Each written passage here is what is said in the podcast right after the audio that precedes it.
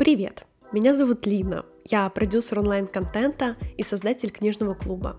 Перед началом выпуска хочется пригласить тебя читать вместе. Мы с книжным клубом совместно выбираем литературу, читаем, устраиваем созвоны, обсуждения. Как раз скоро начнется новый поток, поэтому присоединяйся. Все подробности можно найти в телеграм-канале по ссылке в описании. И плюс еще с недавних пор существует и офлайн формат встреч в Москве, так что все подробности тоже ты найдешь там. Переходи, смотри, выбирай удобный вариант. Буду тебе очень рада. Давай развиваться и читать вместе. А сегодня темой выпуска станет книга под названием «Ребенок в тебе должен обрести дом». И казалось бы, я уже столько говорила про детские травмы, несколько книг разбирала и в подкасте, в других выпусках. Неужели здесь можно найти еще что-то новое? Книга построена на том, что рассказывает про проблемы травм в детстве, про взаимоотношения родителей и то, как они влияют на развитие и становление ребенка, какие травмы закладывают, какую почву создают и какое оказывают давление. Ибо проблемы детства часто влияют на самооценку, взаимоотношения с другими людьми, с друзьями, окружающими. И нужно знать своего внутреннего ребенка, чтобы понимать, с чем вообще работать в дальнейшем и как взаимодействовать с окружающим миром. Автор как раз начинает эту книгу с примера взаимоотношений двух людей, у которых свои собственные тараканы, детские травмы, и они как будто не могут разговаривать. Злятся и ссорятся из-за каких-то мелочей, и каждый из них не понимает основную причину этого взаимодействия, причину всех ссор и негодований, но это из-за того, что они сами себя плохо понимают. И, собственно, роль книги как раз и обратиться к вот этому внутреннему ребенку и понять, как взаимодействовать с собой, а уже затем и обращать внимание, как люди обращаются к вам. Автор выделяет несколько моделей нашей личности и останавливается на нескольких понятиях, таких как радостный внутренний ребенок, травмированный внутренний ребенок и внутренний взрослый принципе, эта модель давно понятна, но с определением солнечного и сумрачного ребенка я встретилась впервые. Что же это такое? Сумрачный ребенок определяет чувства, а внутренний взрослый отвечает за разум и не может контролировать действия своей души.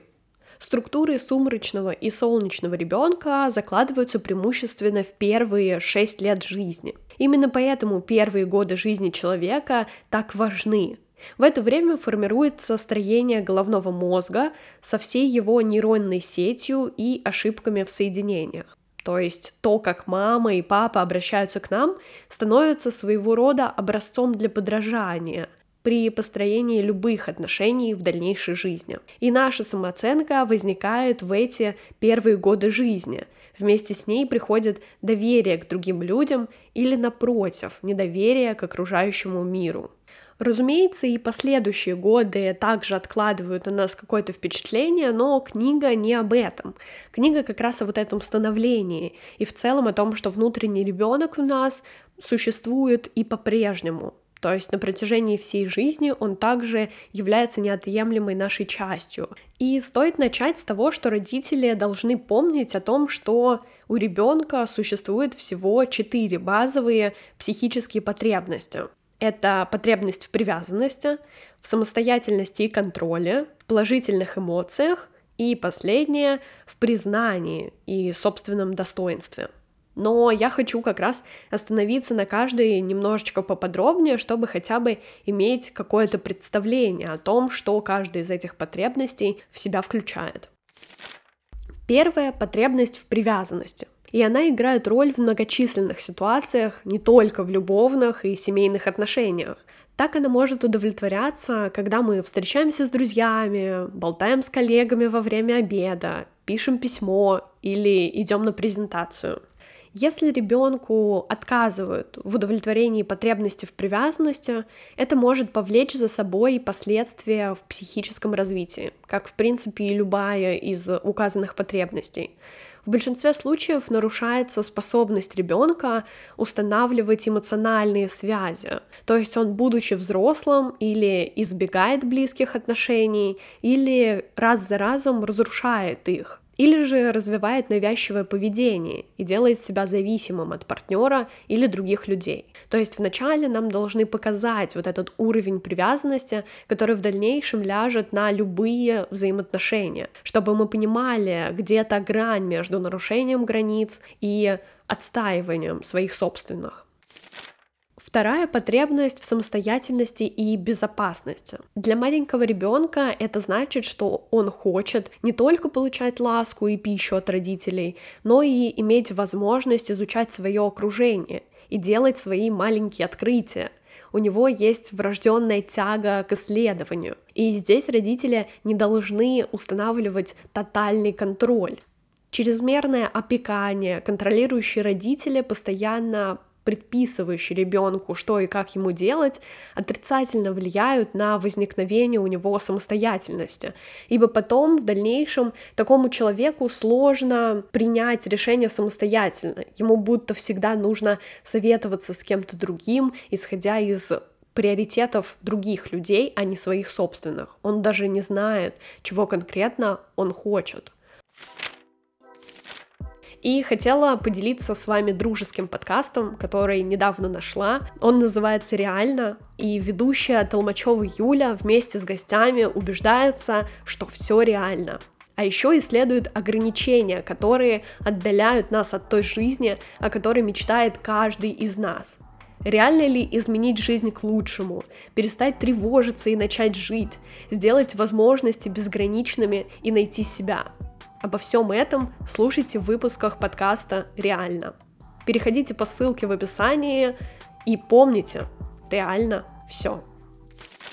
Следующей потребностью детей, а также взрослых, является потребность в удовольствии – радости. При этом удовольствие может ощущаться различными каналами восприятия, например, во время еды, занятий спортом или при просмотре хорошего фильма. Удовольствие и неудовольствие находятся в тесной связи с нашими эмоциями и являются существенной частью системы мотивации. Проще говоря, мы все время стремимся получать удовольствие и избежать неудовольствия.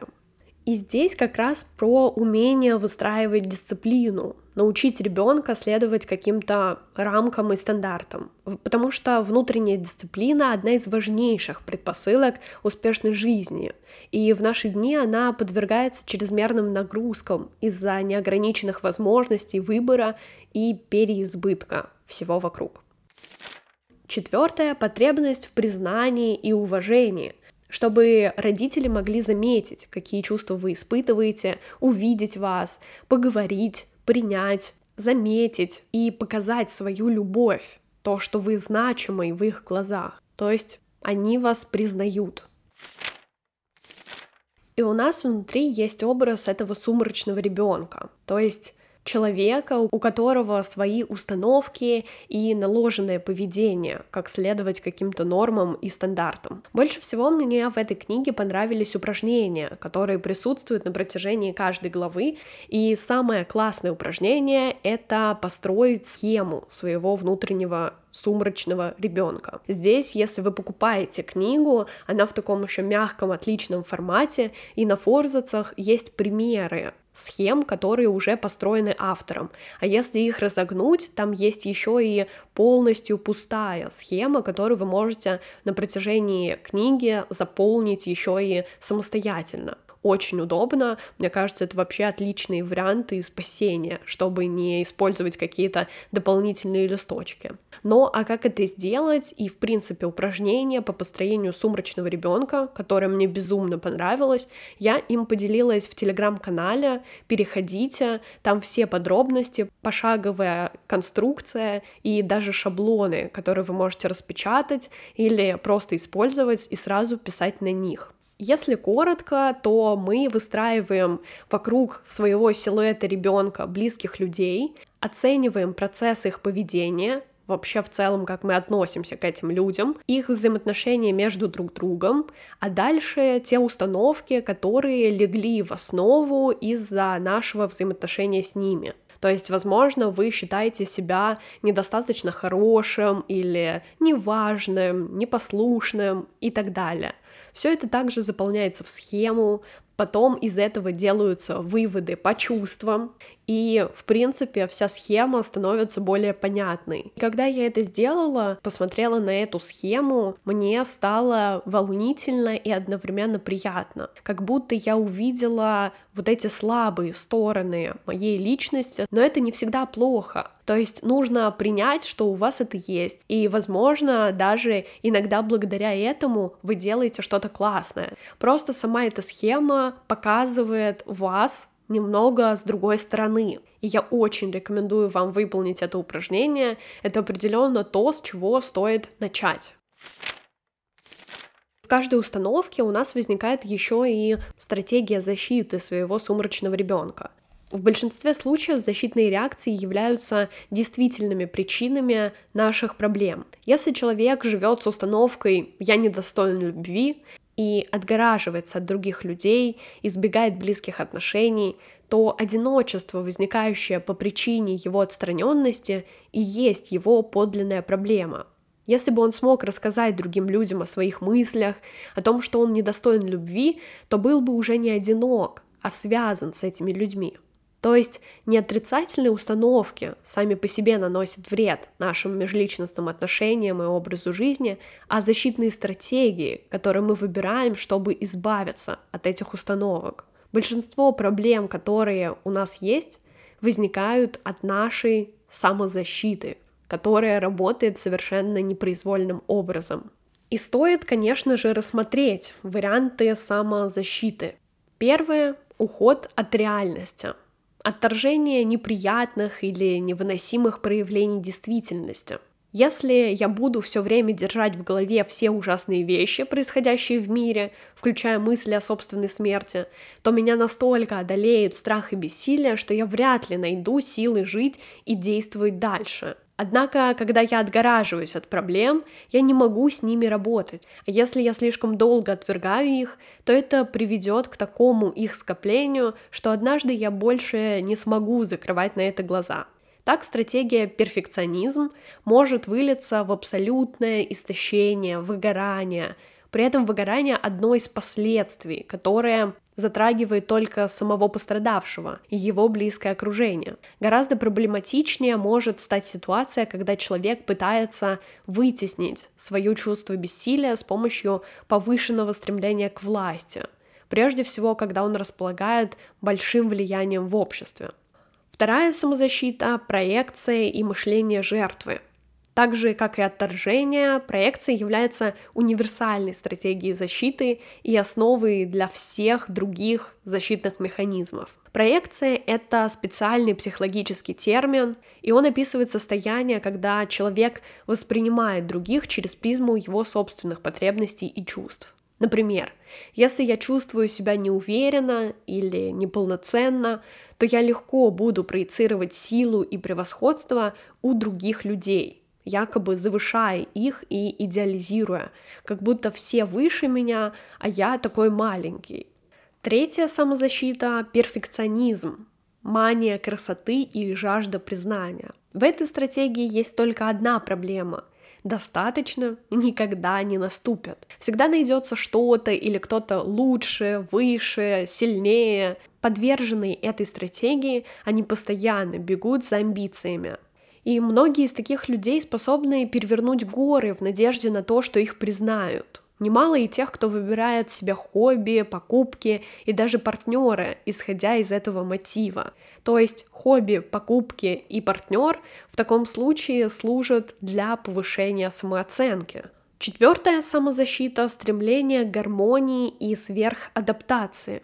Люди, стремящиеся к гармонии, хотели бы выполнить все ожидания окружающих. В детстве они увидели, что это лучший путь к признанию, расположению, поэтому они и в дальнейшем выбирают именно его. Подавляют негативные эмоции и стараются быть хорошими для других. То есть вместо того, чтобы громко сказать, чего они хотят, они обиженно избегают контакта и замыкаются. Пятая самозащита — синдром добряка. Люди, страдающие таким синдромом, защищают своего сумрачного ребенка тем, что предлагают помощь другим людям, которые, на их взгляд, в ней нуждаются. Совершая свои хорошие поступки, они чувствуют себя полезными и ценными. Таким образом, синдром добряка является самой социально миролюбивой самозащитой когда ты пытаешься спасти всех вокруг, дать полезные советы, наградить своим вниманием и прочее, лишь бы понравиться другим людям. Плюс еще и можно выбирать партнеров, у которых очевидные проблемы, чтобы всегда можно было их спасать. И как будто мы так перекладываем ответственность со своей собственной жизни на жизнь других людей. Вместо того, чтобы решать собственные проблемы, мы решаем помогать всем вокруг, потому что у остальных-то действительно тяжелая ситуация. Шестая самозащита — стремление к власти, когда мы всячески пытаемся сделать все, чтобы добиться своего превосходства над другими людьми. Восьмая самозащита в эту же тему — стремление к контролю, когда мы ревнуем своего партнера, контролируем всех вокруг и даже собственное тело. Сюда можно отнести людей, которые постоянно находятся на диете, следят за своей фигурой, и это не просто стремление к здоровому телу, хорошему состоянию, а когда это переходит все нормы и границы. Плюс еще и навязчивый поток мыслей. Контролеры — это те люди, которые постоянно думают обо всем вокруг. Они не могут сконцентрироваться на одном деле. Хорошим вариантом работы с таким постоянным потоком будет выписывание мыслей на бумагу, когда вы просто открываете блокнот и пишете все, что у вас в голове. Таким образом, вы хотя бы как-то освободитесь от вот этого постоянно сменяющегося потока. Восьмая самозащита — нападение и атака. То есть, когда вокруг кто-то высказывает негатив или делает что-то не так, как вам хотелось бы, вы реагируете обидой или проявляете стервозность. То есть это такие две грани, которые присущи этой самозащите. Девятая самозащита — я остаюсь ребенком.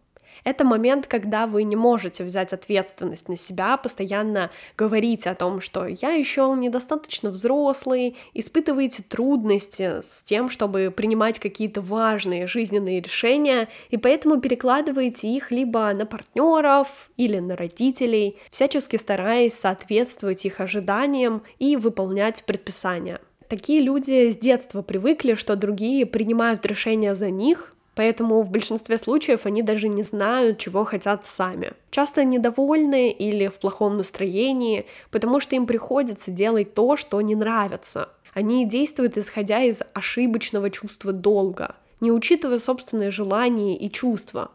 Десятое — бегство, отстранение и избегание. Сюда можно отнести все зависимости, как наркотические, так и в отношениях. Это люди, которые заглушают любую проблему какими-то способами. Постоянная занятость тоже сюда относится. Все это отлично отвлекает от сомнений в себе и страхов сумрачного ребенка. Миллионы людей не могут усидеть на месте, потому что в спокойной обстановке их отрицательные установки становятся очевидными.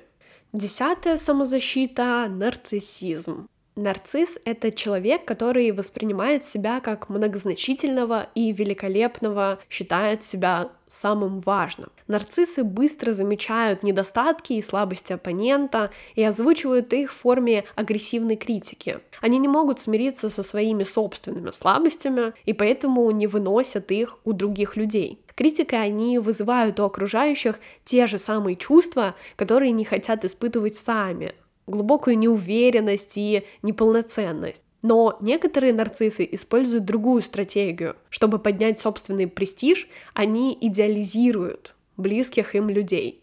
Двенадцатая самозащита — маскировка, ролевая игра и ложь. Это момент, когда при первой встрече или знакомстве с любым человеком вы надеваете маску, чтобы понравиться.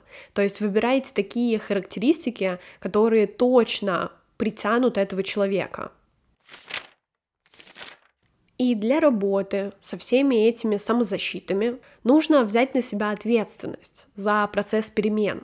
Это означает, что придется выполнять упражнения и практиковать их в повседневной жизни. Здесь как раз они и представлены. Важно, конечно, посмотреть на схему, которую вы создадите, и принять своего сумрачного ребенка. Если в повседневной жизни вы столкнетесь с трудной ситуацией, поймали себя на том, что испытываете страх, гнев, отчаяние, или видите, что появляется какая-то негативная установка, то иногда достаточно того, чтобы мысленно погладить своего сумрачного ребенка, чтобы утешить, подбодрить и успокоить его. Более того, есть упражнение «Перезапись старых воспоминаний». О нем я уже говорила в одном из выпусков, и здесь о том, что вы представляете какое-то воспоминание и перепрошиваете его по-другому. То есть, если тогда родитель повел как-то с вами себя грубо, то вы представляете, как бы он мог вас защитить, что бы сказал на самом деле, как поступил. И мне очень нравится медитация, которую я тоже поделюсь в телеграм-канале, медитация на внутреннего ребенка. Там как раз и есть о том, что вы сами себя можете поддержать. И в этой медитации вы возвращаетесь в любое воспоминание, которое вас явно триггерит, и представляете себя как такого взрослого, который пришел и разобрался с этой ситуацией. Не только вас поддержал, но и полностью решил все проблемы. Также есть упражнение написать письмо своему сумрачному ребенку, и это потрясающая практика. Помню, что ее я делала несколько лет назад, как раз когда встретила такое упражнение где-то на просторах интернета и просто плакала. Вы примерно представляете момент, в который бы хотели написать себе письмо, и просто пишите все, что приходит в голову. У меня это вызвало такие трепетные эмоции, чувства. Я, по-моему, даже в телеграм-канале делилась кусочком своего письма, я постараюсь найти. И тоже как раз в приложении и в последнем посте укажу все рекомендации по этому выпуску, так что вы можете переходить и даже послушать такое откровенное и личное письмо моему внутреннему ребенку. И также есть упражнение «Стул», ну, точнее, здесь оно называется «Пойми своего сумрачного ребенка», а в целом в психологии и гештальт-терапии оно называется как стул. И это довольно сложно проводить одному, особенно если вы вообще не знакомы с психологией, не ходили к психотерапевту, но можно попробовать, не знаю, что из этого получится. Просто будьте, пожалуйста, аккуратны. Суть в том, что вы ставите перед собой стул, и представляете ситуацию, в которой находитесь. Конкретно представляя еще и человека, с которым вы бы хотели поговорить. Например, своего сумрачного ребенка. И как раз вы ему говорите, вместо того, чтобы писать это письмо, вы можете сесть и проговорить конкретно какие-то слова. А потом пересаживаетесь на этот стул путем вживания в эту роль сумрачного ребенка и говорите себя именно от его имени. И еще одно из упражнений, которое мне тоже очень понравилось, называется «Три позиции восприятия». И суть в том, что в любой ситуации вы можете посмотреть на проблему с нескольких сторон. И здесь есть несколько шагов, как выполнять эту практику. Первое — найти в помещении место для себя, рассмотреть проблему с каким-то конкретным человеком исключительно с позиции сумрачного ребенка, осознанно ощутить, как эта часть видит ситуацию, что чувствует, какие установки здесь срабатывают. Шаг два — стряхнуть сумрачного ребенка с себя, постучав ладонями по телу или попрыгав, любые физические упражнения. Найти себе другое место в помещении и взглянуть на ситуацию с точки зрения твоего оппонента. То есть посмотреть его глазами, что он чувствует и почему тебе кажется он так сделал. И шаг третий, теперь выбери себе третье место и посмотри на вас обоих со стороны. То есть выйти в режим внутреннего взрослого и проанализировать ситуацию. Представить себя, оппонента в качестве актеров на сцене и подумать, что бы ты мог посоветовать своему сумрачному ребенку. Собственно, упражнение очень интересное и значимое, потому что в любой ситуации мы смотрим на проблему только со своей колокольни. И особенно, когда ссоримся с другим человеком, мы стоим на своем, даже не понимая порой, что от нас хочет другой человек. А если так отстраниться и особенно посмотреть с его точки зрения, вы увидите уже изменения, точнее увидите другие форматы, И, возможно, придете к принятию или к пониманию того, что разговор можно продолжить уже более в гармоничном формате и высказать, возможно, то, что вам не нравится. Это помогает увидеть ситуацию более глобально и принять для себя более верные решения. Ну и, конечно, вторая часть книги посвящена солнечному ребенку. Здесь про веселье, удовольствие и, в принципе, все сильные стороны, которые мы собрали и от родителей, и сами с течением жизни, те установки, которые помогают нам жить. И второй форзац книги как раз посвящен примеру такого солнечного ребенка и также пустой схеме, которую вы можете заполнить. После того, как вы создали схему, также автор предлагает несколько упражнений. Мне очень понравилась практика, которая называется «Укорени своего солнечного ребенка в себе». И это процесс, когда вы смотрите на схему, которую создали, и там также есть пошаговое руководство, но основная суть в том, что вы читаете вслух то, что написали, и потом опираетесь на чувства. Как вам с этими установками, нравятся вам или нет, где вы чувствуете тепло, как они проявляются в вашей жизни, вспоминаете какие-то конкретные моменты. И это совершенно потрясающе, особенно когда ты это проговариваешь вслух, тебе хочется как будто с этим остаться на подольше, чувствовать себя именно вот таким солнечным ребенком, который уверен в себе, как раз делая эту практику, вы заземляетесь. И опираясь вообще на понятие солнечного ребенка, можно сказать, что его нужно в себе восстанавливать, точнее поддерживать, ибо этот внутренний ребенок вас возгорается путем смеха утреннего. Это даже есть практика, где вы просто встаете и смеетесь. Плюс, конечно же, аффирмации, которые вы можете прописать и ежедневно их использовать. Также любой спорт, прыжки, танцы. Все это поддерживает вас, внутреннего ребенка.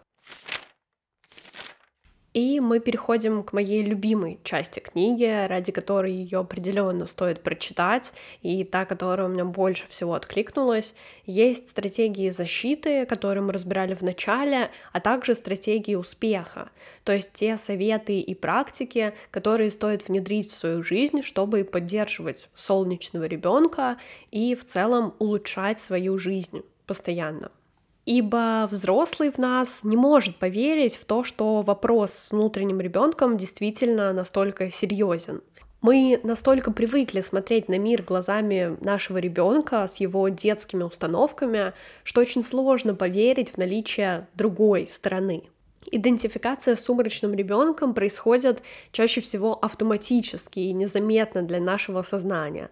Так был интересный пример Кристины, которая оказалась в неприятной ситуации при пересдаче квартиры.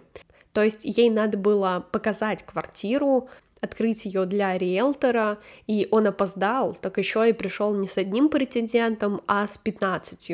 И суть в том, что сразу же у нее возникает привычный паттерн поведения, агрессия, негатив и так далее.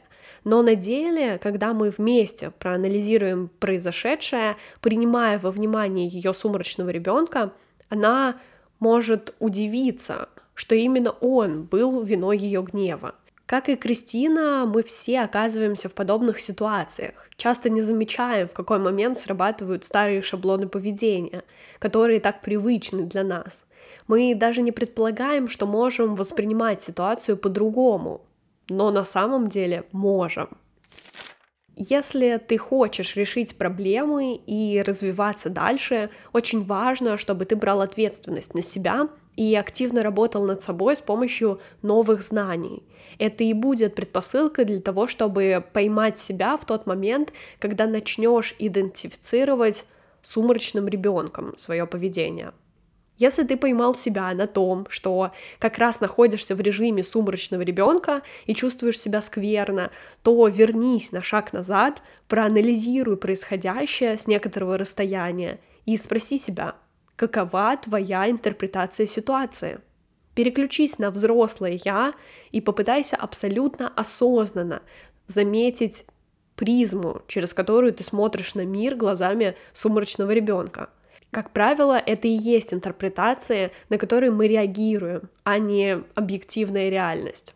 Люди, которые идентифицируют себя сумрачным ребенком, то есть имеют лобильную самооценку, изменяющуюся то в нижнюю точку, то поднимающуюся наверх, часто склонные вменять другим плохие намерения.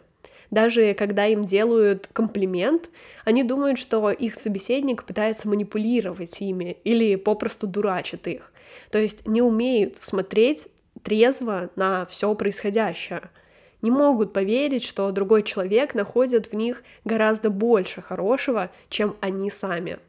Важным советом будет также находить хороший баланс между рефлексией и отвлечением, потому что чаще из-за как нам кажется, рефлексии, на самом деле каких-то самокопаний, мы отвлекаемся от действительности и уходим в дебри, просто скатываемся в негатив. И если тебе не удается исправить твое восприятие, даже когда ты вовремя замечаешь, что начинаешь пользоваться старыми моделями поведения, то выйти из этого состояния может помочь другая стратегия отвлечения — Отвлечение помогает улучшить настроение, что в свою очередь дает возможность посмотреть на проблему с некоторого расстояния.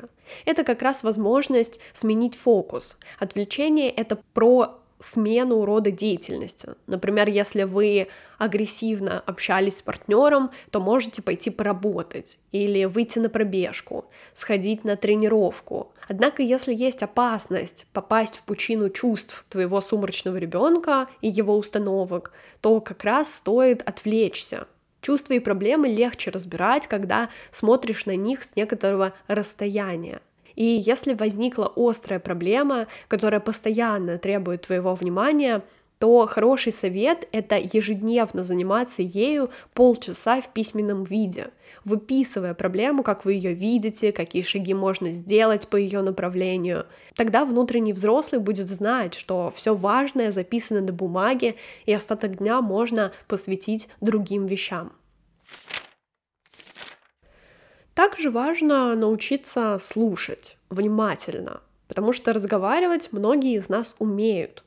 Точнее, не терапевтично разговаривать, а просто выливать весь поток информации на другого человека. Так вот, попробуйте еще и слушать. Активное слушание как раз располагает других людей к себе и помогает вам сблизиться с другим человеком еще больше.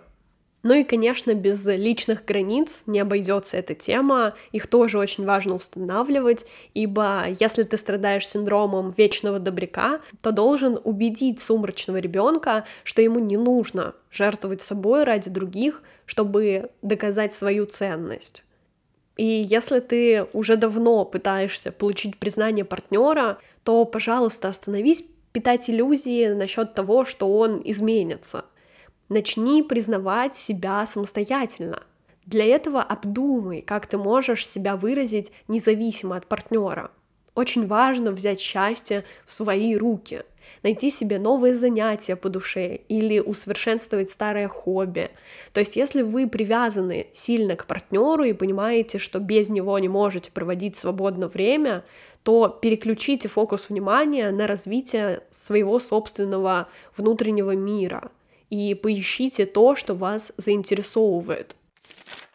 Конечно, также важно говорить «нет», Иногда отказываться от тех историй, возможностей и предложений, которые вам предлагают, если вы действительно чувствуете, что они не подходят вам. А если чувствуете предвкушение, заинтересованность, то доверяйте и соглашайтесь, потому что наши страхи — это проекции. То есть большинство вещей, которых мы боимся, никогда не случатся. Или если они происходят, мы с ними как-нибудь справляемся. Из каждой ситуации можно найти выход, на каком бы дне мы ни оказались. Также важно понимать, что те ошибки, которые мы совершаем, вполне нормальны, и не стоит себя за это гнобить, унижать. Вот это самое главное понимание о том, что я могу делать не идеально, я могу ошибаться. Ну и, конечно, чтобы не прокрастинировать, можно обратиться к лени и сказать о том, что преодолевать свою лень действительно тоже важно и нужно.